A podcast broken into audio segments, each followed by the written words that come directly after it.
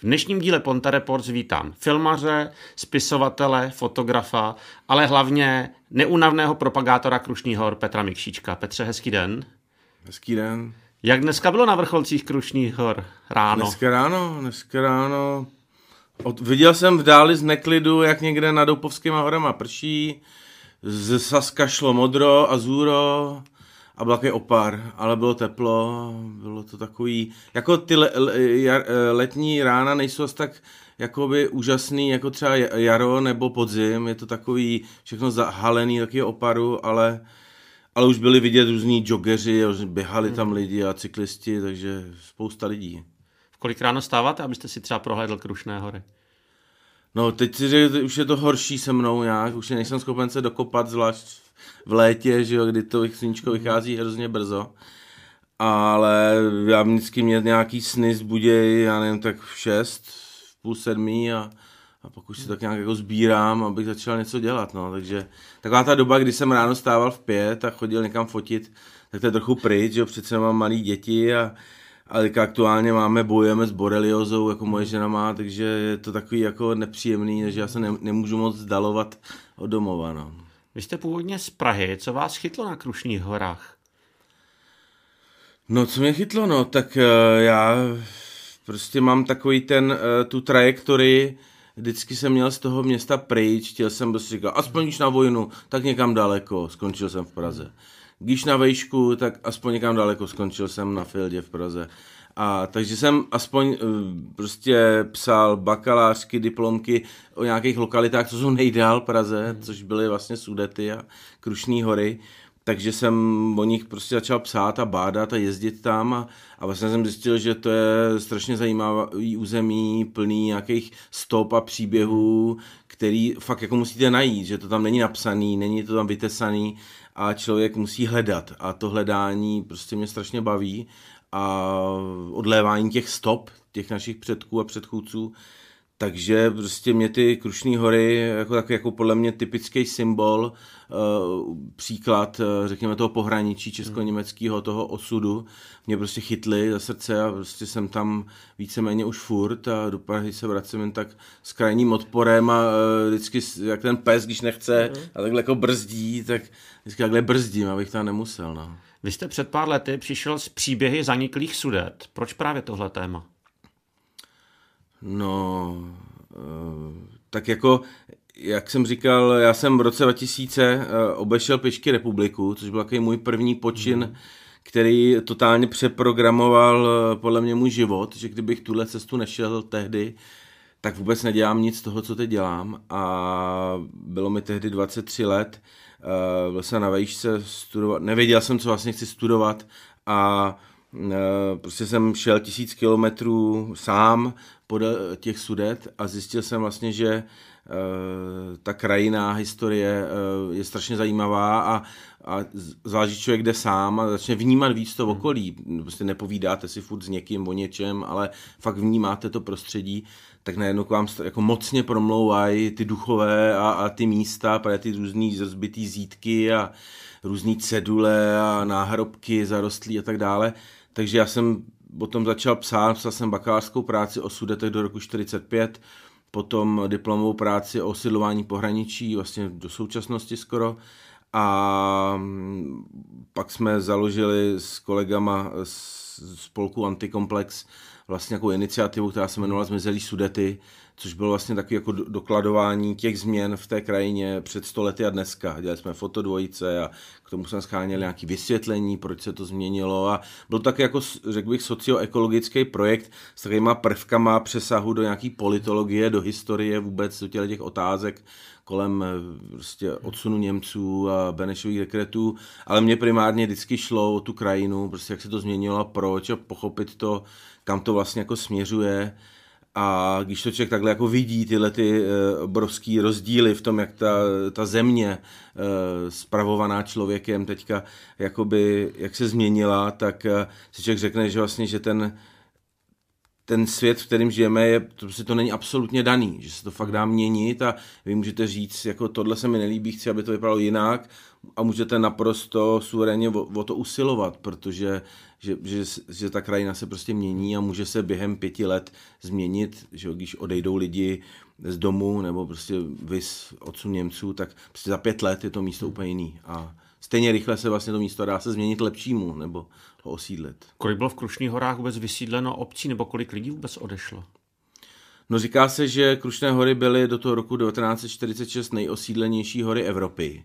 Vzhledem k nadmořské výšce, vzhledem tomu osídlení horníků, vzhledem tomu, že z té saské strany vlastně ten nástup do těch hor je mnohem pozvolnější a tak jako se ani nevšimnete, zatímco k nám to tady padá dolů a je to pro nás taková bariéra a e, nevím, neřeknu vám to aktuálně úplně přesně, ale jednou jsem to počítal vysloveně na mapě a našel jsem asi 120 zaniklých hmm. obcí a e, osad, částí a prostě e, dalších stovky jednotlivých objektů a vzhledem tomu, že prostě že existovala takzvaná i v Krušných horách ta zakázaná zóna těch 500 metrů od hranice, kde se likvidovalo všechno a, uh, a pak existovala nějaká, nějaká jakoby ta uh, zóna, kam se nesmělo bez průkazu, tak uh, vlastně těle těch baráků, domů, staveb prostě zaniklo spousta a Třeba dobře je to znát na okolí Jáchymova, což je taková výjimka v Krušných horách, eh, kde vlastně tyhle ty nejhorší leta, řekněme od roku 45 do, do, nevím, začátku 60. let, se víceméně nebouralo, protože tam byla ta těžba uranu hmm. a bylo potřeba tam udržet ty pracovní síly, respektive tam nahnat, ubytovat ještě další takže vlastně tam se ta domovní zástavba udržela. Takže jako pokud uh, chcete vidět, jak, jak by Krušné hory vypadaly, kdyby asi nedošlo k tomu exodu, tak třeba na této oblasti je to vidět. A samozřejmě, kdyby vůbec nedošlo k odsunu, tak to člověk dobře pozná, že se zajede podívat na saskou stranu. Tam prostě obrovské množství lidí, kteří tam dodnes žijí a ty tradice se nepřetrhaly. A ten Jáchymov vlastně hrál hrozně důležitou roli i v mém příběhu, protože tam vlastně pracoval můj děda a po dobu vlastně těžby uranu on bydlel v Horní Blatný a provozovali tam eh, potraviny. Jak se vůbec schání informace tady o těch obcích, které už neexistují, nebo třeba čerpal jste i z informací vašeho dědečka? No, dědečka bohužel ne, eh, párkrát jsem se snažil, ale jako nevím, jestli ten, ta těžba uranu nebo co na něm zanechala eh, následky, že on si jako nic nepamatuje nebo pamatovat nechce. Hmm. Vím, že má doma, měl tam doma nějakou medaili, eh, řád vítězně února nebo něco takového, prostě jako, že dostal jako horník, on byl jako střelmistr, on tam nebyl jako politický Jasně. vězeň ale jako, vím, že jak o tom buď nechtěl o tom mluvit, hmm. anebo prostě si nepamatoval, že on měl operaci mozku, že tady měl takovou dírku, takový dolík, když jsem byl malý, jsem tam strkal prst. A babička říká, tam nesahej, tam operovali dědečka. No a jak se tady schání ty informace? No. No, tak dneska docela jednoduše, protože dneska spousta obsahu a historie je digitalizována. Uh, různě to koluje po internetech, ale když jsme začali, řekněme, v tom roce 2002, tak to jsem fakt chodil po jednotlivých uh, sběratelích, pamětnících, dům od domu, tahal jsem sebou notebook, takový velký uh, skenér a ukecával jsem ty lidi, aby mi půjčili nějaký ty eh, poklady z té své sbírky, takže jsme skenovali a během toho skenování jsme si povídali. A já jsem to na, na, natáčel na, hmm. prostě na diktafon a pak z toho vznikaly ty první knížky, jako právě Zmizelé sudety, znovu objevené Krušnohoří, tváře Krušnohoří. A vlastně v těch letech, já nevím, 2002 až 2010 jsem takhle dělal rozhovor asi s 250 lidma, skenoval jsem různý tyhle ty jejich archivy a vzniklo z toho takový jako obrovský jako povědomí uh, o, o těch horách a o tom životě v nich a snažil jsem se z toho vypsat, protože jsem se toho nemohl zbavit, furt jsem o tom přemýšlel, nikdo ze mnou nechtěl vydržet, říkal, Ježíš Mikšíček, zase mluví o těch krušných horách, to je hrozný s ním. A potřeboval jsem se toho nějak zbavit a takže jsem to dával do těch knížek a dneska uh, vlastně, že existují webové stránky, třeba co jsme dělali znovu objevené Krušnohoří znkr.cz a tam je vlastně takřka skoro celý archiv, co jsem za tu dobu dal dohromady, jsem to jako tam dál a zveřejnil. Přispívají tam i ostatní lidi, spolky. A dneska se to snažíme eh, překlápět pro tu novou generaci, což jsou takový ty facebookoví lidi, hmm takže jsme založili vlastně skupinu znovu objevené Krušnohoří, která dneska má asi 11 tisíc lidí. A jsou tam úžasně jako aktivní lidi, kteří sami prostě něco dělají nebo objevují, fotografují, píšou. A tam já vlastně překlápím ve svém volném čase prostě ty věci z toho mýho archivu, z toho webu. A ukazuje se, že spousta lidí to nezná, jakože ta, ta, mezi těma generacemi těch deset let už hraje roli a vlastně člověk to musí odvyprávět znova. Znovu objevené Krušnohoří se ale začíná teď projevovat i virtuálně, i nově. O co vlastně jde tady v těch aktivitách? No, my jsme vlastně uh, od roku 2018 děláme s kolegama uh, takový uh, z, vlastně od, objevování historie Krušných hor trošku jinak. Uh, je to na pomezí videa, uh, virtuálně rozšířené reality a třeba jsme se podíleli na vzniku uh, audiovizuálního obsahu pro muzeum Abertami, který by se mělo příští rok v červnu otevřít. A vlastně v té době stejně začal projekt znovu oživené Krušnohoří a je tam zapojeno sedm obcí a měst na české a německé straně. Je to evropský projekt financovaný z EU a my jsme tam vybrali, je tam dohromady 40 vizualizací, jsou to jako příběhy míst nebo lidí, kteří v Krušných horách žili, anebo jsou to vysloveně události, které se staly. A my se to snažili pomocí této zajímavé technologie lidem zpřístupnit. Jo. Takže člověk po tom ideálním stavu přijde, uh, já nevím, třeba v Louční pod Klínovcem do Koenigsmíle, uh, což je zaniklá obec, je tam šest ruin a vytáhne si mobil nebo tablet a vlastně tam zažije, jak Koenigsmíle vypadalo, uh, vypadalo v době, řekněme, toho roku 1944-45 a zažije scény z té doby. Jo. Třeba tady na, na tom plagátku je vidět Eh, vizualizace eh, právě stavu, kdy eh, v roce 44 tam bydlela ještě rodina Pešlova, což je pan Pešl, Rudolf Pešl, paní Emily Ernst, Eh, a v košíku je paní Rozemarie Ernst, v té době jí bylo pár měsíců, ale dneska je to po těch 70 hmm. letech strašně důležitá osoba, která každý rok uh, nám pomáhá, chodí na ty naše land art setkání v Koenigsmíle, protože je to jediný žijící hmm. pamětník toho předválečního Koenigsmíle.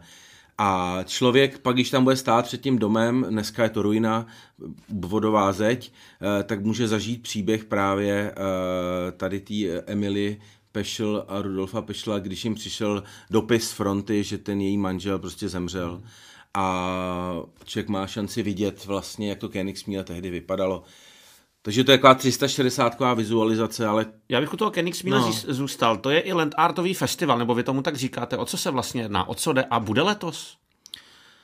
No, eh, v Koenigsmíle uh, organizujeme už 8 let, ehm, tak jako setkání umělců, Čechů, Němců a lidí, kteřím se líbí ta sudecká krajina, se dá říci, plná těch stop a pozůstatků a, a, a minulý rok jsme to dotáhli, ten festival asi k takové největší dokonalosti, že se prostě vyvedlo počasí, byl skvělý program, technika neselhala a přišlo hodně lidí, takže já jsem s tím byl strašně spokojený, bylo to krásný a, a letos prostě jsme si chtěli dát trošku voraz, ale potom do toho přišel koronavirus, byly zavřené hranice a, a my vlastně ten festival dáváme dohromady s kamarádama z Anaberku, s Němcema.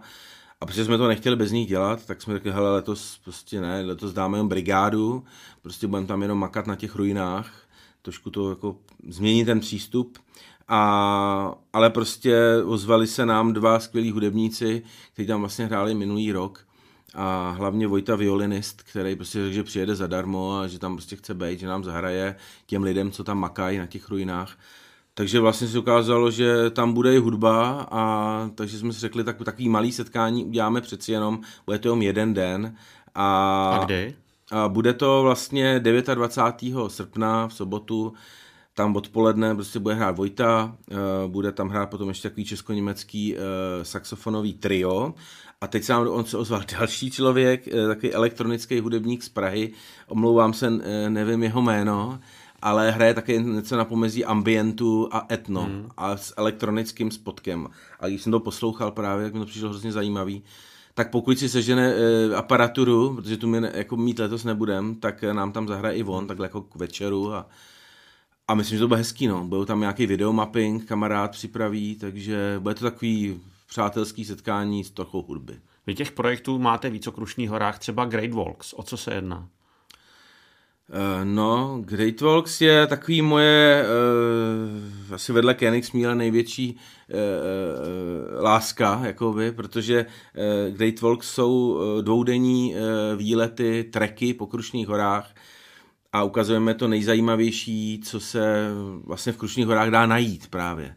A kde, kde jsou krásné místa, zaniklé obce, hornické památky, nádherné hmm. výhledy, skvělé koupání, takovéhle věcičky a vždycky to spojujeme do tras a jde to se mnou, já nevím, tři až šest lidí, je to všechno na dobrovolné bázi, natáčí to kameraman, máme sebou drony, máme timelapsy, děláme a děláme z toho krásný video, který prostě jakoby ukazuje takový cestopis Bedeker, co se v těch Krušných horách dá najít.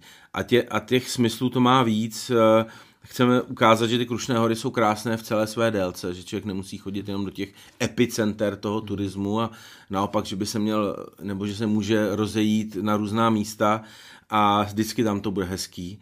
Uh, takže tak jako vzdělávání trochu těch místních a turistů. A potom tam je skvělá věc, protože ukazujeme hlavně ten, ten zázrak prostě toho večera, noci a rána v přírodě, kdy spíte pod čirákem nebo a vidíte ty, ob, ty hvězdy a zažijete ten západ, východ slunce, ty ranní mlhy a ono se to nádherně natáčí. Takže to vypadá prostě pěkně a jsou to krásné záběry. A poslední, co tam asi vidím jako strašně důležitý, že vlastně ty lidi, co pak jdou, tenhle ten vejlet, tak pak hrozně drží pohromadě. Že to vytváří takovou jako Great Walks komunitu lidí, kteří si pak pomáhají, navštěvují se, stávají se z nich kamarádi, kamarádky a vlastně to jako síťuje ty lidi, jo? že během těch dvou dnů vlastně máte šanci se s těma lidma skamarádit a, a pak to drží pohromadě. Což, pardon? No, jenom to poslední věc řeknu, že vlastně v současnosti máme natočeno 22 dílů, točíme už to pět let a na YouTube kanále, který mám pod jménem Petr Mikšíček, tak vlastně diváci můžou najít všech eh, zveřejněných 18 dílů, do, vlastně minulý rok dokončených a letos ty nově natočený, to bude, se budu na podzim uh, nějak stříhat, tak na to bude čas a někdy kolem Vánoc to zveřejníme a uděláme nějakou premiéru. Jsou Krušné hory vhodné místo na letní dovolenou? Zima jasná, tam se dá lyžovat, ale co třeba to léto? No, myslím si, že uh, tím, jak jsem furt v Abertamech nahoře, vidím to, jak tam prostě jezdí spousta uh, cyklistů, chodí tam lidi pěší a tak zjevně jo, zjevně prostě ten počet lidí stoupá a jediný, co jsem si všiml, jak bylo teďka ten minulý týden, jak bylo vedro, tak i tam bylo vedro, ku podivu, a, a prostě přes den tam nikdo nebyl. Jakože asi i tam ty lidi odjeli někam k vodě, a tam trošku se odpočívali od toho vedra. Takže mi přijde, že v tom vedru jako eh, těch lidí ubylo. Takže úplně do těch největších veder to asi není, ale jinak jakoby taky ty normální teploty, jaro, podzim, eh, je to úplně jako geniální lokace. A jediný problém v Krušných horách, co tam vidím teďka, je, že uh, tam vlastně není moc se kde koupat, jo? že že prostě tam nejsou ty nádrže a když jsou, tak jsou na pitnou vodu, vysfláje, přísečnice a tedy, ale vlastně koupání tam moc není, no. Tak lidi si musí najít jiné aktivity. Já se a... koupu v potoce, furt v Koenigsmíle, mýma klukama, že jo, mám pět a sedm let starý kluky, tak spolu sekáme trávu právě, aby to tam bylo hezky průchozí, tak trošku tam makáme a pak se všichni vykoupeme v potoce a to je super. Petře, kde je Marsi byla? Marce byla, uh, je vládkyně Krušných hor, vlastně od roku 2012 se jí věnuju, protože tehdy uh, destinační agentura Krušné hory dělala soutěž, kdo nebo co by mělo být uh, tím představitelem Krušných hor a vyhrála to právě Marce byla. A, a docela s přehledem a mně se hrozně líbilo, že vlastně byla, zvlášť na té ústecké straně, jako velmi známa a třeba tady na Mostecku právě se jako traduje nebo víc používá třeba název Maribila nebo Mařebila. Jo, že, že trošku jsou tam odchylky v tom pojmenování A, ale to se mi jako líbí, protože vidět, že ten region, mikroregion s tou legendou pracuje. A vím, že tady právě v Rozmáňu e, kolem roku 2001 bylo divadelní představení o Marce Bile a otevírá se turistická sezóna s Marce Bilou, e, takže jako tady to funguje skvěle. A, a já od té doby, co vlastně takhle byla vyhlášená, jsem byl šťastný, že, že, že Krušní hory mají e, jako mladou, pěknou představitelkyni a nějak všechny ty ostatní hory mají takový ty fousatý dětky a takhle, že my to máme fakt dobrý.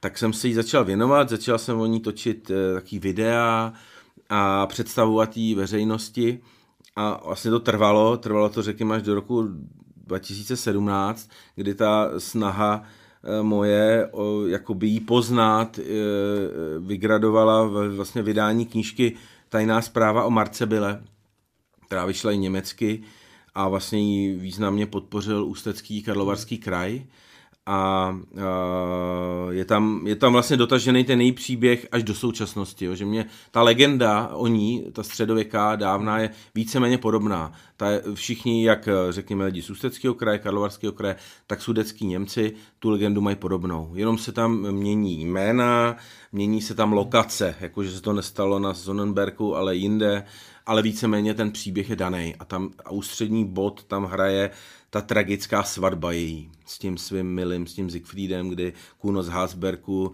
hodinu po obřadu, kdy se stali e, novomanželi, tak on zabil toho Siegfrieda a ona se hodinu poté vlastně stala potom, co se stala manželkou, tak se stala vdovou.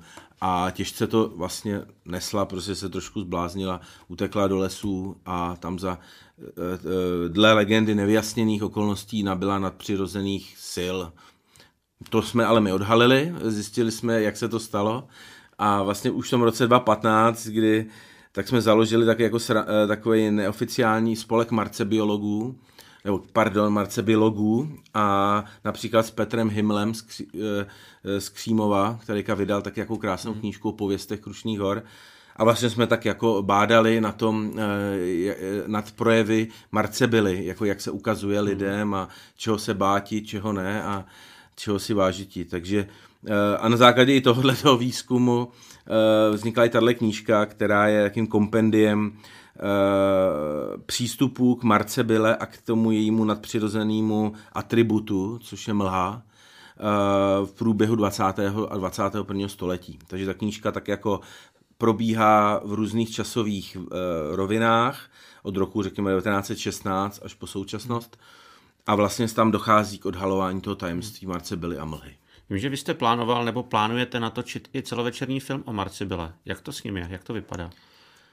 No, vlastně eh, já jsem to teďka nějakou dobu odložil, protože teďka poslední tři roky se věnujeme právě té rozšířené virtuální realitě, těmhle těm příběhům, ale pomalu se tomu začínám vracet a moje žena mi poradila, že když mám nějaký přání, že to musím jako zveřejnit a musím to dát na jeho světu, že, že si vroucně přeji, abych se dožil toho, že se o Marce Bele natočí film, který bude lokalizován do Krušných hor a, a bude, bude to příběh z Krušných hor, nebude to, že Krušné hory budou jenom jako kulisy pro nějaký fantazy příběh, mm. co si vymyslí někdo tamhle v Americe, ale že to bude opravdu jako náš příběh z našeho regionu.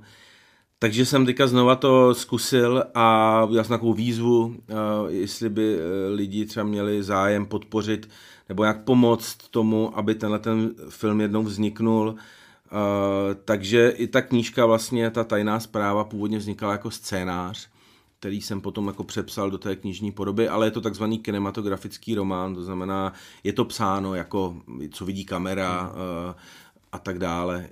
Takže jako není to daleko k tomu scénáři, a já bych rád třeba, aby nevím, 10 let, eh, aby takovýhle film vzniknul, protože lokace na to jsou zjevné, eh, eh, mám představu i o případně o hercích a už jsme zvládli i díky té rozšířené virtuální realitě ty, ty efekty. Takže už bychom byli schopni Marce Byle dávat všechny ty nadpřirozenosti a aby to vypadalo hezky.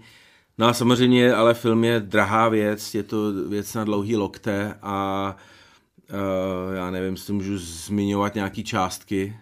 Určitě. Můžu. Tak no tak já si myslím, že eh, kdyby se nám podařilo dohromady nějakých 5 milionů korun, hmm. tak jsme schopní prostě udržet kvalitu a natočit celovečerní film nebo nějaký pětidílný seriál, čemu já bych se asi klonil víc, protože a pak si myslím, že jsme schopni mít něco, co může ty jako korunovat všechny ty legendy, příběhy z Krušního, který jsme točili dřív a prostě završit to tímhletím eposem o Marce Byle. A to, že to jako možný je a že to zase tak jako drahý není, že těch pět milionů prostě není vlastně za stolik, tak uh, mi třeba dal seriál Ragnarok, který aktuálně běží, nebo můžete ho slídnout na Netflixu. A je to vlastně o legendách tak, uh, z Norska, je to o takových těch bozích a obrech, uh, kteří, tam prostě v té mytologii figurují už dlouhá léta a, a je to právě dovedeno do současnosti. Probíhá to mezi reálnýma lidma, v reálných současnosti, takže to i není to drahý, prostě to jsou, nemusíte vymýšlet nějakou retro realitu. A, a funguje to výborně. Takže jsem říkal, jo, tak když to ty norové dali, tak my to prostě musíme dát taky. A ten příběh té Marce byly do těch dnešních dnů vlastně takový je, že, že ona se mezi námi tady někde proplétá a ovlivňuje ta za nitky a my nevíme a potřebujeme to dohledat, jako jak moc. Takže... Petře, držím palce, bohužel náš čas pomalu vypršel. Ať se podaří sehnat peníze na film, ať se film podaří zrealizovat a děkuji vám za rozhovor. Taky moc děkuji, hezký den. Mým dnešním hostem byl Petr Mikšíček.